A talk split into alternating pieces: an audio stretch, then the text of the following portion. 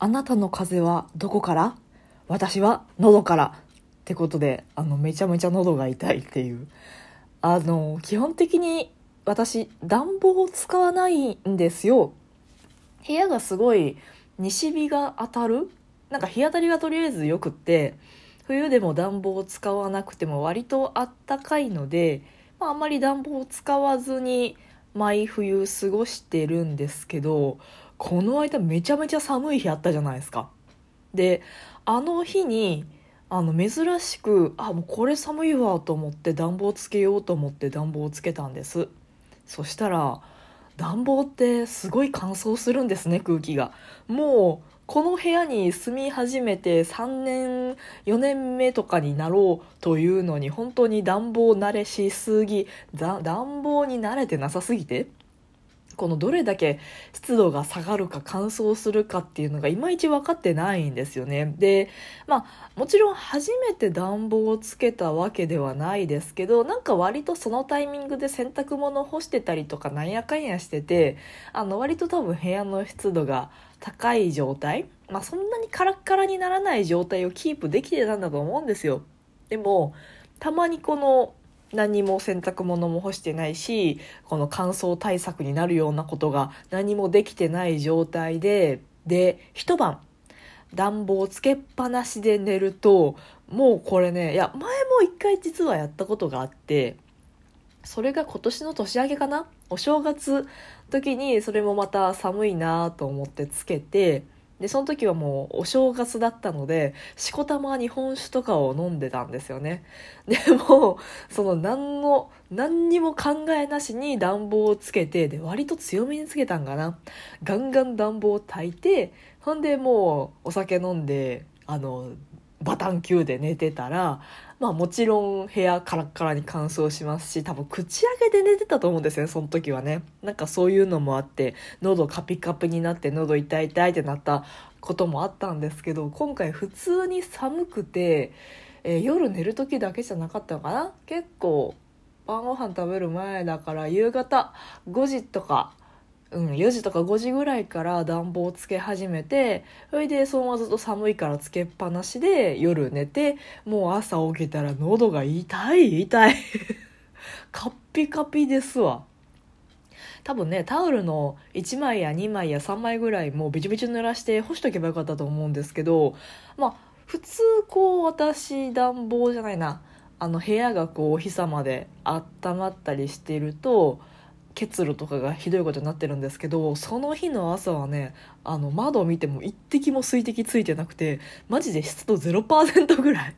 もう多分パリッパリになんか部屋全体が乾いてたんですよね。でそれで喉が痛くて、私いつも風邪喉から来るんですよ。でこれやばいなと思って、でも慌てて薬局でペラックって知ってますかね、なんか喉にだけめちゃめちゃ効く錠剤って言ったらなんか怪しげですけど、なんか喉の痛みとかにピンポイントで効くお薬って言って、ペラック T 錠かなっ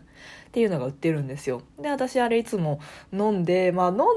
そのペラックが効果があるかって言われると分かんないんですけどね、如実に良くなったってことはなくて、多分今でも私まだ喉痛いのでもうペラック何錠か飲んでるんですけど、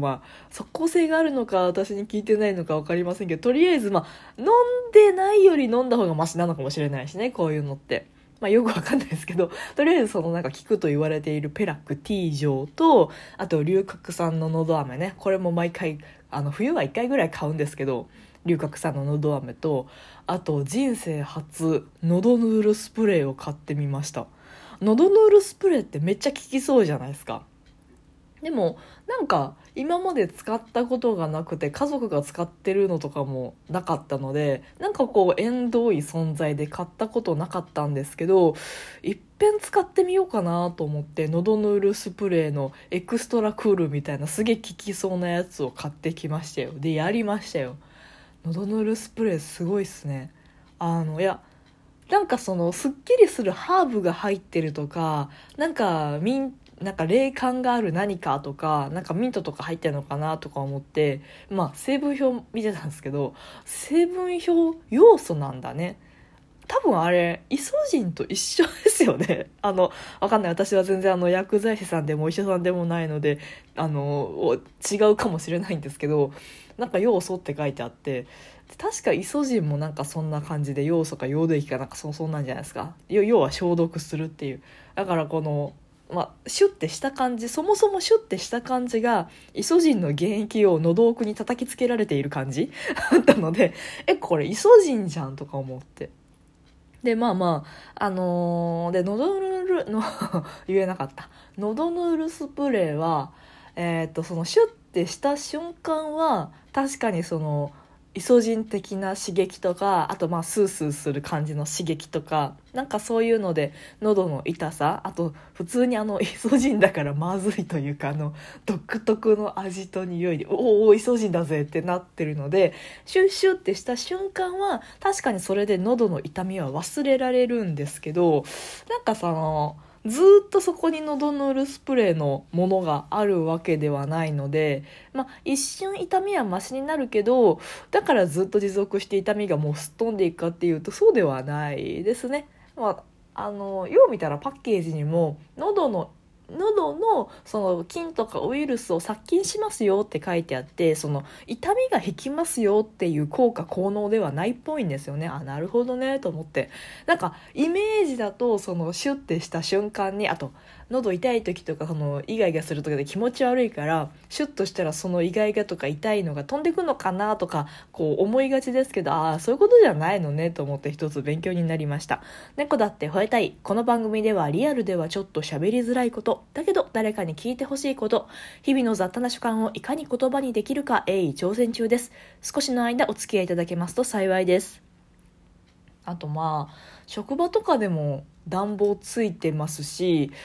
多分それこそ そこそこ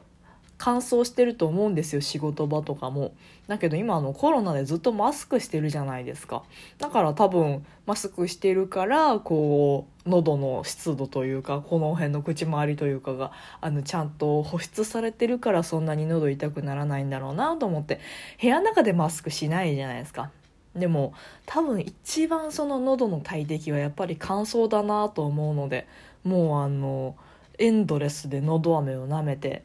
部屋の中でもね喉痛くなってからはマスクをして過ごすっていうのをしてますけど、なかなか治らんね。で、私その喉の痛みから風邪につながることが非常に多くて、でいっぺんね耳鼻科と内科が一緒になってるお医者さんに行った時に、いつも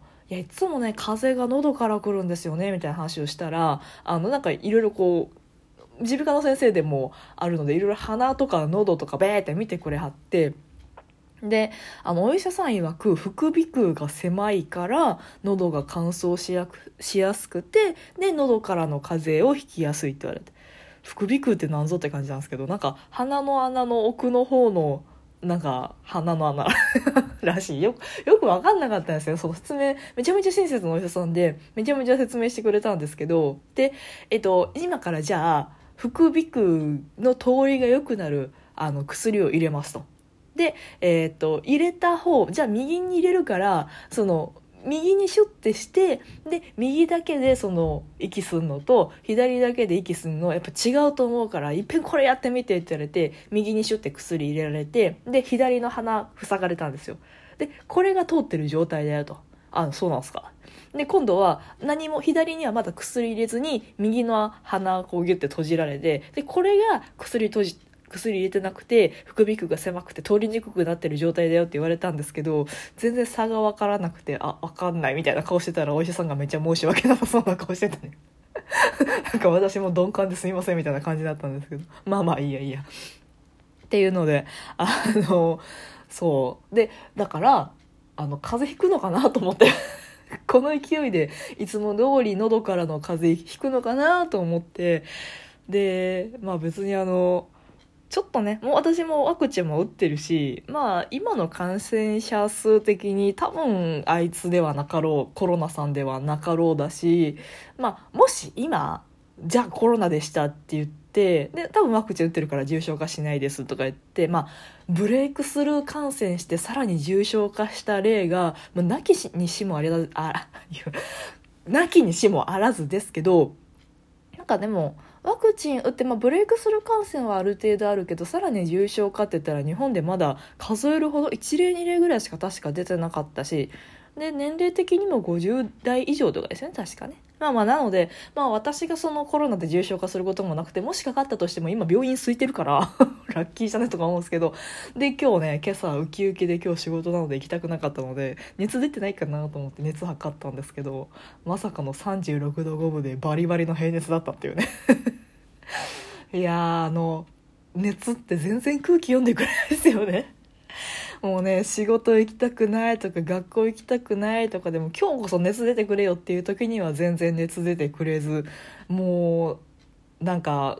今日はなんか予定があって、大事なお友達と遊びに行く予定がとか行きたい場所があっていう時に限って全然熱下がってくれないとかね、よくありますよね。なんかちびまる子ちゃんでそういう話があったのをめちゃめちゃ覚えてるわ。なんか運動会が嫌で、ちびまる子ちゃんが頑張ってこう風邪ひくようなことを一生懸命するんですけど、結局何だったかな、熱が出たけど運動会当日は元気だったし、なんかそういう寒風摩擦とかやたらしてたせいで逆に体力がついちゃったみたいな、そういうちびまる子ちゃんのエピソードがあったような気がしたのをふと思い出しましたというところで、今日もお付き合いいただいてありがとうございました。トークが面白いなと思った方はリアクションボタンを、番組フォローがまだの方は番組フォローもぜひお願いしますということで、またお会いしましょう。バイバイ、またね。